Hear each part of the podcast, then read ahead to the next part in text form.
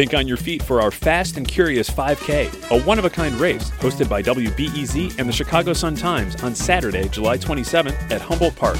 More info and early bird registration at wbez.org/events. I'm Sasha Ann Simons and this is Reset. Today on the show, the latest on local reaction to the developments in Ukraine. Ukrainian Chicagoans are speaking out as Russian troops continue to lay siege to Kiev and Kharkiv and other parts of their homeland. The Illinois division of the Ukrainian Congress Committee of America continues to organize local rallies for peace in Ukraine. Thousands of Chicagoans showed up this weekend in support. Dan Diazun is the president of that group. He also spoke at Sunday's rally at Saints Volodymyr and Olha Ukrainian Catholic Church in Chicago. Hi, Dan. Hi, good morning.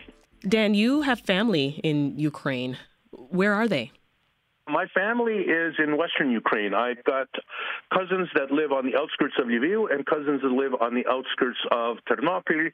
Uh, unfortunately, we have one. I have one cousin who lives in the Donbass area. Uh, had gone there as a young lady, and unfortunately, we've lost touch with them since 2014. Okay. Uh, but I've been in touch with my family. They're they're safe uh, for the time being. They're um, just absolutely stunned and amazed that that this could even happen mm-hmm. after the president had basically tried to calm everyone and assure everyone that uh, there was not going to be an invasion. But you know, they were always skeptical and and, and thought, well, you know, there's a distinct possibility that it could happen, and and it did. So. Yeah. Well, I'm so glad to hear that they're safe, Dan. Uh, what did they say things are like around them? Are they hearing uh, well, sounds? You know, of course, it, it's very tense. They don't know minute to minute what will happen. Uh, not far from uh, Ternopil is the town, is the, the city of Ivano-Frankivsk. There was a, a, a, military base that was shelled uh, using uh, using missiles. So they don't know how far the Russian advance is going to come. They're concerned that uh, the Belarusian army uh, will invade from the north as Lukashenko has uh, has suggested that they will join the fight. Surprisingly enough, the well, you know, not for Ukrainians, but I think for the rest of the world, that the Ukrainian army has put up just an enormous amount of resistance, and their resolve has been uh, just amazing. Uh, they have managed to thwart any kind of incursions into Kharkiv, into into Kiev. They've had some success, you know, capturing Melitopol in the in the very south. Mm-hmm. But the major cities, Kharkiv, Lviv, uh, stand, you know, are in Ukrainian hands. Are you worried at all about losing communication with them as these attacks continue?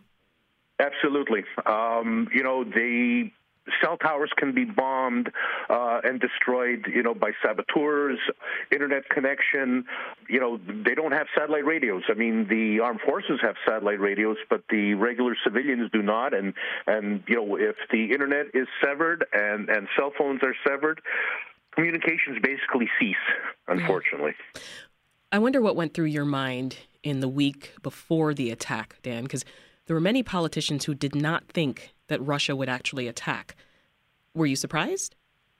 Not really. I was always holding out hope that Putin would not send his armies, that they would come to some sort of a compromise. But I got a, a, a phone call Wednesday night at probably around 11 o'clock saying that Kyiv uh, is being is being shelled and Kharkiv is being shelled and you know I clicked on CNN, and sure enough, you know, there it is. Ukraine. It was what uh, about five in the morning or so. You know, when the uh, when the invasion started, mm-hmm. and so even though I was holding out hope that that it wouldn't happen, um, truthfully, uh, it, I wasn't I wasn't surprised. Well, Russian and Ukrainian delegates are meeting today. What do you think will come of that? Um, truth be told, I don't think anything will come of it.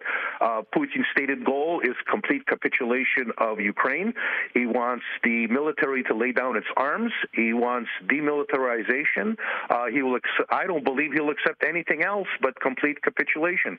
And the Ukrainian side, the Ukrainian nation, will not do that. They will not lay down their arms.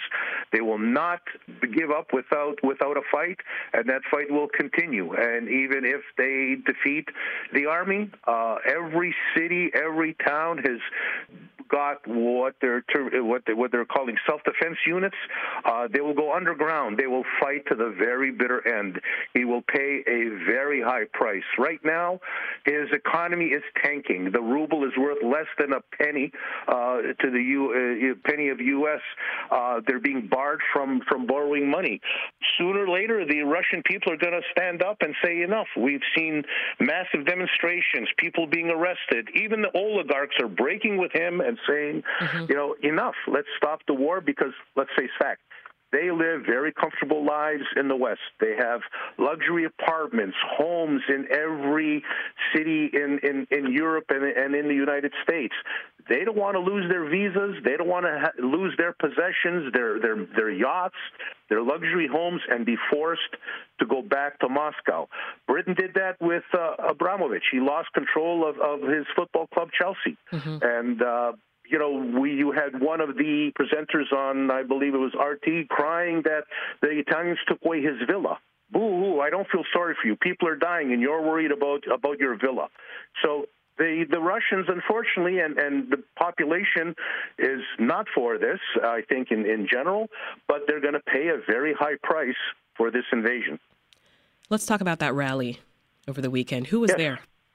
Thousands of people. I, you know, it was even hard to determine how many people. The estimates are anywhere from five to eight thousand people. You had people from the Ukrainian uh, communities, the you know people that have grown up uh, outside of Ukraine, uh, new immigrants that have immigrated in the last 30 years. Uh, these people have family there. They have brothers, sisters, mothers, uh, you know, sons, daughters. Uh, you know, we had representatives from the Polish community who support us, mm-hmm. Uh, all of the Baltic community, the, the Latvians, Estonians, Lithuanians, Azerbaijanis came, the Belarusians, because they're facing the same fight with Lukashenko. So we had just a tremendous response from all of the Eastern European ethnics. Uh, we had, you know, a lot of Chicagoans showed up, a lot How of people from outside of Chicago. From we had people I saw from Wisconsin, from DeKalb that wow. that drove in for this. So it was tremendous, a tremendous, tremendous response to uh, to to our rally. What was going through your mind as you watched all those people gather in support? well, you know, your spirit can't help but be uplifted. You know, truthfully, it was it was just so moving to see the amount of people, the support that that that, that there is for Ukraine. They bleed for this. They they cry. Um, you know, it was just a phenomenal turnout. You know, we can see the resolve of the people in our community. And this wasn't just our community. You know, all across America, Philadelphia had a rally. New York, my younger son who lives in Toronto, they had 30,000 people at their rally at, at their city hall. So this has become a worldwide phenomenon. You know, Berlin had 100,000 people uh, in the streets. You know, Germans are protesting uh, the war, and uh, you know, it's just yeah. The the 73 countries have, have have come to the aid of Ukraine and and are willing to do whatever it takes, you know, to uh, to stop this war and, and to defeat Putin. Well, before I let you go, Dan, tell us how else people here in Chicago can get involved and, and can help Ukrainians. Well, right now we're facing uh, a humanitarian crisis. We are in the process of collecting uh, donations that will help the humanitarian aid, uh, medical supplies primarily. Anybody who is interested can go to our website. It is uccaillinois.org. There is a drop down box to donate. It's done through PayPal. Uh, we accept any donations. We're going to be setting up, we have some individuals from the medical community who are going to be setting up collection points to for medical supplies, mm-hmm. collection of medical supplies that will then be transported via container uh, to uh, to Ukraine.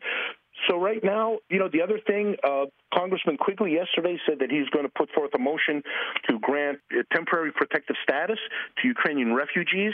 We already have a lot of individuals who are opening up their homes, who want to open up their homes, who are willing to take in Ukrainian families right. who will be allowed into the country. So, you know, the we have to give just huge credit to countries like Poland, Hungary, Romania, uh, the Czech Republic, who have opened up their borders and are accepting refugees. So, you know, right now we're, you know, it's estimated there's over half a million of refugees that are mm-hmm. streaming westward. You know, they're going to need help. So it's going to be, you know, the UN has stepped up. It's, I think it's a, like a six billion dollar aid package that's that's going to help these refugees. So All you know the whole world is is seeing that this is a, an unjust, unprovoked war, and are doing everything possible. So if anybody would care to donate, any of your any of the listeners, please go to our website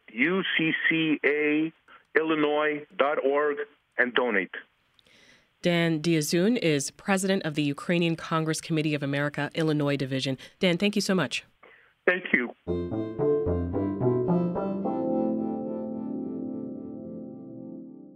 We turn now to Maria Bandrisky. She's a grad student here in Chicago, and she attended the rally at Saints Volodymyr and Olha Ukrainian Catholic Church. Hi, Maria.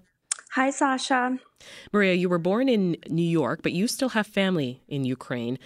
Where were they Thursday when those attacks started? Yes. So I do have family in Ukraine. Um, luckily, I mean, not even luckily anymore because the Russian troops are pretty much everywhere in Ukraine, but they are primarily located in the west. And I do have friends, close friends that live in Kyiv. And so I've been calling them and just luckily, none of them are physically harmed right now, mm-hmm. but the mental toll, the trauma that they're experiencing, these little children who are you know, were awakened by the sound of bombs, explosions outside of their homes.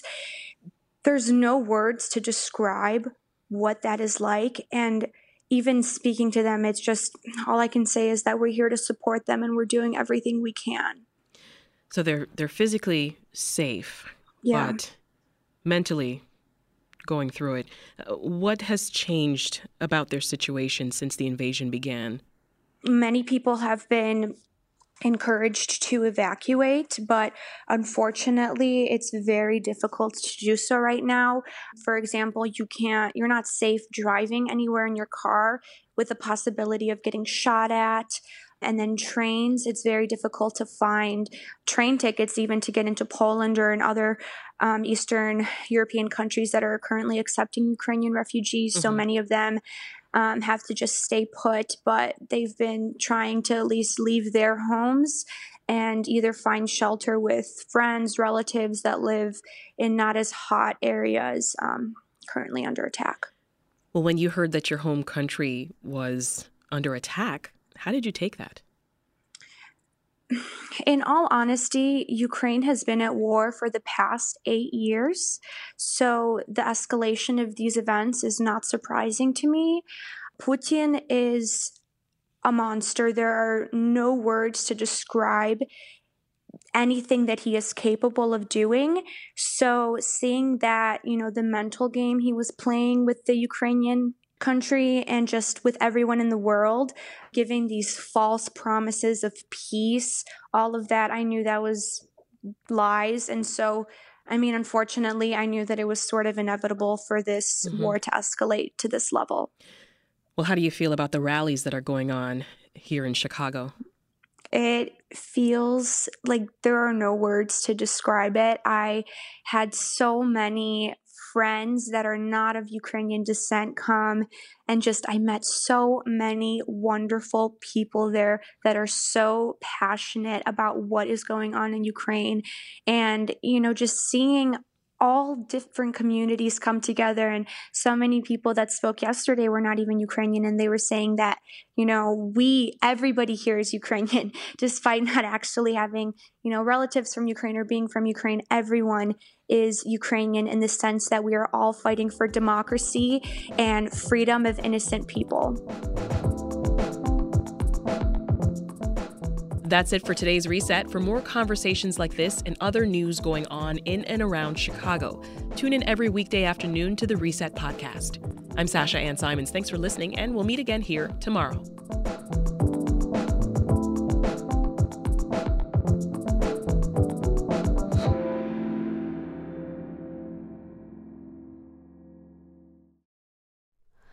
Hi, it's Terry Gross, the host of Fresh Air. We bring you in depth, long form interviews with actors, directors, musicians, authors, journalists, and more. Listen to our Peabody Award winning Fresh Air podcast from WHYY and NPR.